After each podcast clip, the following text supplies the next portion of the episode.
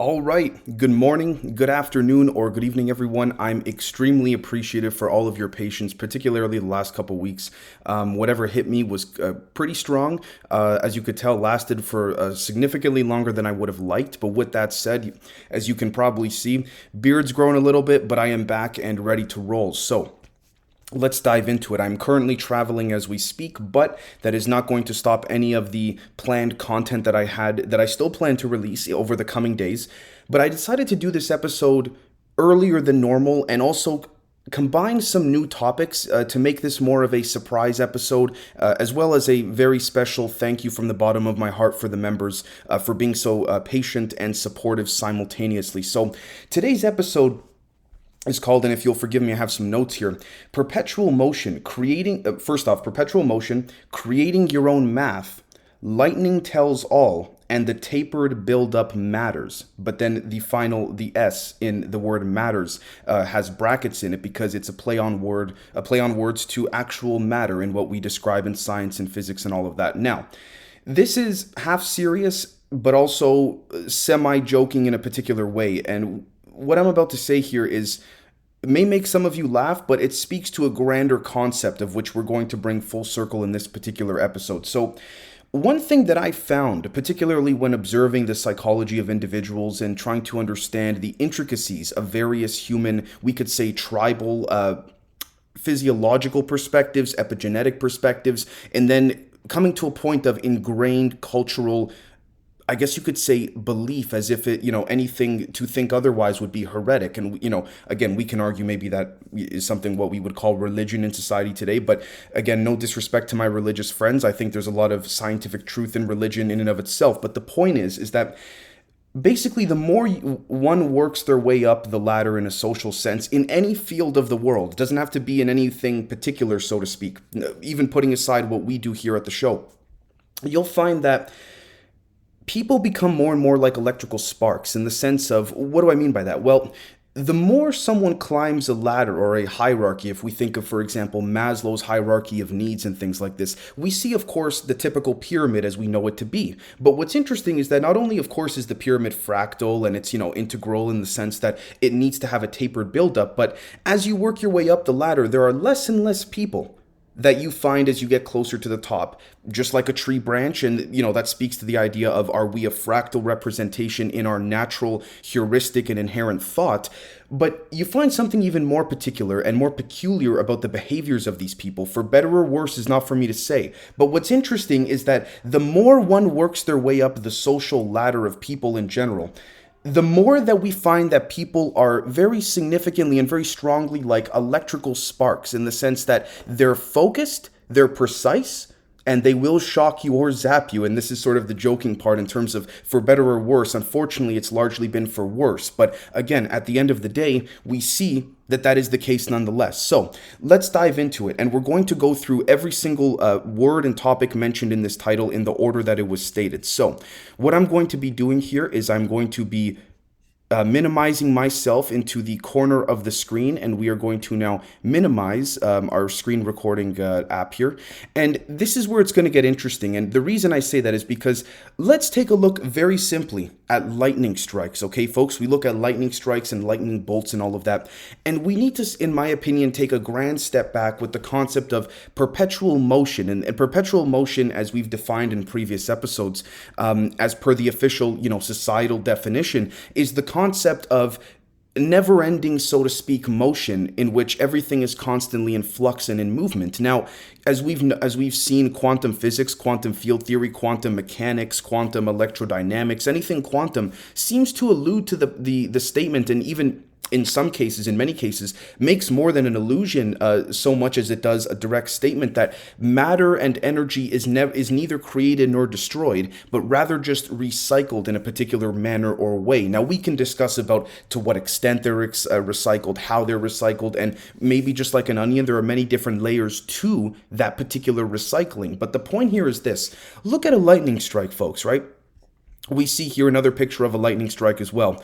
And one thing that I find ironic, but at the same time almost laughable in the, in the sense of how in our face things are, is that we see here images of actual lightning strikes, and people talk about, you know, you know, lightning doesn't come from the sky; it comes from the ground, and all this, and yada yada. Well, we can debate that too for a moment, but imagine what we see as lightning strikes are in fact all around us just like a fluid, or just like, for example, water inside of a pool. Imagine the water in this pool as constantly being electrifying, but some water is much more electrifying than others. And that particular piece or strand or wave of water, right? Let's just say a little a strand where my mouse is, for example, is going to quote unquote light up because of its thermodynamic pressure, velocity, and we could say again concentration is going to light up literally both in weight and in actual perceptive and perception based visuals into what we call a lightning bolt. It doesn't mean that there are not other lightning bolts all around us all the time. And we can argue this in a particular way because if we look here, again, according to Google, the Institute of Physics, iopscience.iop.org, since practically 70% of the body is made up of water, the human body, it is considered to be a good conductor of electricity on average. Well, you might be saying, Dave, okay, where are you trying to go with this? Well, ultimately, what I'm trying to get at here, folks, is that if we look in particular, and we're going to bring the sketchboard in, if we were to draw what has normally been the cartoon based concept of lightning strikes, this is how, dare I say, um, in your face it is. So so to speak. And what is it? the so-called understanding and or answer of a of everything a unified field theory you name it we know that lightning strikes have been drawn to be very similar in this particular regard in this way right? People have seen and seen them to be like this in whether it's in cartoons in newspaper sketches you name it people talk about lightning strikes being again sort of jaggedy and we see that to be the case with the images in which we again looked at. Now this is where it gets interesting. I don't want to focus so much on the actual lightning bolt itself but so much but i want to focus more so folks on the gap and the gaps rather between the bolts. And you may say, Dave, well, what do you mean? Well, again, if we compare this sketch to a particular lightning strike or a lightning bolt over here, right? We see it's not perfectly straight, not at all. It's, as a matter of fact, what we would call asymmetric, right? It is not perfectly symmetric. The human body is also asymmetric. If you recall, we talked about on the recent Antiquitech episode with our great friends, uh, Brandon and both Matts, uh, both the architect and Matt from the Great Deception podcast, we talked about this idea of how humans are free energy machines or devices, and that could be simply proven just by saying, just by asking yourself a simple question. Can I exert more physical energy than what I consume in terms of the food that I eat? Yes. Now, don't get me wrong. You'll be hungry you'll you're gonna want to eat after you know if you were to eat say uh say have a, a small bowl of uh, say a, you have a steak and a small bowl of rice and then you go out for say you know a five six seven mile jog you're gonna be hungry of course but you could still do it which speaks to the idea of are we as humans ever staying still not really. Even when we're sleeping, if we think of a pure matter physical sense, we're moving in our beds, all of that kind of stuff. Now, what if intent and various other elements within the, for lack of a better term, or maybe not, pool of our reality creates certain points in which certain parts of the pool are much more, we could say, tangentially, meaning temporarily, tangentially electrified than others. But that's not even what I'm trying to get at in a full circle sense. Notice something here with the gaps, folks, of the lightning bolts themselves from the actual sketches here. Look at this. Notice something in particular look at what I have just drawn right over here. What I have just drawn in general, and even if we were to say black out for a moment uh, this particular part of the, the bolt itself, let's just scrap that for a moment, forget this, and let's focus on just the, the one gap over here. We are noticing that we are actually describing, excuse me, um, this right over here, Pythagoras' theorem. The gaps in between are again a squared plus b squared equals c squared, which of course we don't need to understand any of that. But the reason I bring this up is because we see an integration, just like stairs on a step, to a general vicinity of what we would call a potentially based orientation and focus of energy. Now, the question becomes if this is the case here, if there is a gap where green is, what is this speaking to, Dave? What are we looking at here? Well, if we were to draw with, I'm going to use a different color here, if we were to draw the overall outline of this particular vicinity, right?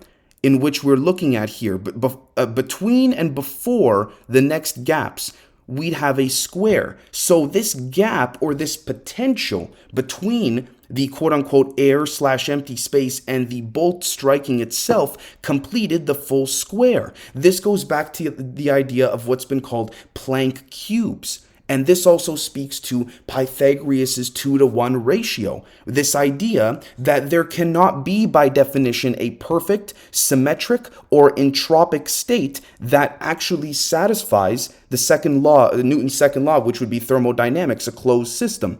That would violate all of that. It's been in front of our face the entire time because we know that a closed system looks like this over here. Nothing can get out.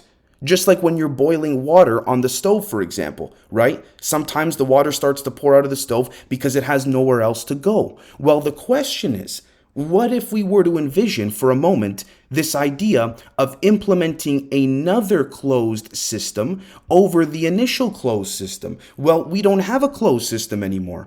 We can argue from a fractal sense, we still do, but we have an interconnected system now, which speaks to this idea of the center of the two over here, I'm going to, let's just use, uh, say, orange, for example.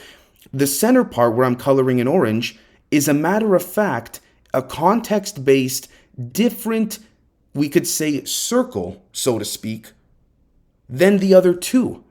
Even though the other two came together to make the center one happen, just like a male and a female coming together to have kids. It's the same idea. This also reminds us of, may I say, the Vesica Piscis, the womb of the universe. And I'm just reading here from sagegoddess.com uh, and external dash content uh, from DuckDuckGo. The Vesica Piscis is the sacred geometric design of creation. It is a symbol of the divine feminine and exudes the potent mystery of two, two wholes coming together in divine union to create and birth a new life. And you'll see where I'm going in a more material sense shortly, perhaps even scientific. The Vesica Piscis is a gateway between the worlds. It represents the etheric field, the bridge between heaven and earth. All things must pass through the etheric field and over the bridge between one world to the other in order to be. It sustains all things in creation. Well, this is where it gets interesting because we see the Vesica Piscis, we see here the image, right? If we zoom in here, I can't help but think I'm also compelled to think of the idea of again this concept of the convex lens and of the two of the sort of Venn diagram looking scenario, which also speaks to what we would call an oscillatory theory of consciousness, this idea of constant resonance and vibration. But I will do you even one better in particular, which is this right over here. Let's take this lightning strike, for example. Right? And then let us now do a whole other lightning bolt in the, we could say, Give me one second here. Directly opposing the other one. Now, you, I think you, some of you may see where I'm trying to get at here. The point is with this, folks, is that what we're looking at here, as you see, is are we not, by the way, looking at what in math is called a vector? As we see here, a gauge vector you know, gauge theory? Are we not, by the way, if we were to zoom this out even more, are we not also potentially see there's a meeting point in which the bolts meet at? Are we not also, if we were to say connect this for a moment, and we were to say color, not make this cylindrical, even though that would speak to the appropriate geometry relative to what I'm trying to say here, if we were to color this in quickly, look at the big picture, folks. We're looking at the uh, one variation of the Ankh. We're also we're looking at one variation of the y. We're looking, by the way, if we were to complete those gaps of the y, respectively, we're looking at Pac-Man's open mouth if we were to look at this sideways. So what I'm trying to get at here, folks, is the idea that when we look, for example, at again Google, according to West Texas A&M University, this is not coming from me, WTAMU.edu, if anyone wants to look into this. But in fact, photons are the only things that humans can directly see. A photon is a bit of light, and human eyes are specifically designed to detect light. This happens when a photon enters the eye and is absorbed by one of the rod or cone cells. Again, cone, that concept of the tapering of the cone, that cover the retina on the inner back surface of the eye. What's interesting about all of this is that it's almost as if photons were meant to be by something else, perhaps even ourselves, trapping ourselves in our own prejudices from a conscious angle. Not going to get into that in this particular episode. A, a form of, I say this very carefully, a form of entrapment, which would explain potentially why people constantly see beings or spirits or think they see things with the corner of their eyes. That's why, in a lot of cases, if somebody is trying to see something in the in in the in the dark, whether it's a dark room or it's evening time, and you're trying to look for something, a lot of times the thing, the object someone's looking for, some people have found to realize you don't look directly at the object. Where if you say, for example, you think you forgot your your phone in your bedroom and it's dark and you don't want to turn the light on for whatever reason, you remember that you left your phone on somewhere on your desk or your bed, let's say you have a general idea or approximation of where it is in its geographic vicinity, but you do not, with your eyes, optically and visually look directly at where you think it will be. You use the corner of your eye because, for some odd reason, and I say that odd sarcastically, the corner of the eye renders more adaptable and environmentally contextual, um, we could say, uh, forms of matter around us than if we were to look directly at the bed or the desk. And we, we know this because it takes longer to quote unquote for our eyes to render or load or adapt to the dark room if we were to look directly at something compared to as if we used the corner of our eye. Which is interesting. These are all the little subtleties that are, so to speak, right in front of our face. Not only that, but we find that what we've also drawn here, again, is the reality of a lightning bolt or a lightning strike, but if flipped upside down what we're also looking at, if we were to sketch that out very quickly, if we were to just flip the, the strike upside down, we are looking again at the tapered resonant buildup of human thinking and the idea or, or, you know the proposal of maslow's hi- hierarchy of needs. We're seeing the same reoccurrence of this different concept. And then you may ask okay dave well we covered this idea of perpetual motion lightning strikes you know the tapered buildup of things in a, in a plethora of different ways Let's go to the final concept of creating your own math. Well, this speaks to the idea, and you may say, Dave, that's a bold statement. Well, this would speak, this again, in, in traditional uh, formal academia, you'd be called a heretic, a crazy person, but forget them. The point ultimately here is that if we look at the overall proposal that if one were to create their own fundamental rules with numbers, there is no right or wrong way so long as the individual follows the base rules they have established for themselves, which they wouldn't mind doing because they use their own imagination and intent to do what they wanted to do.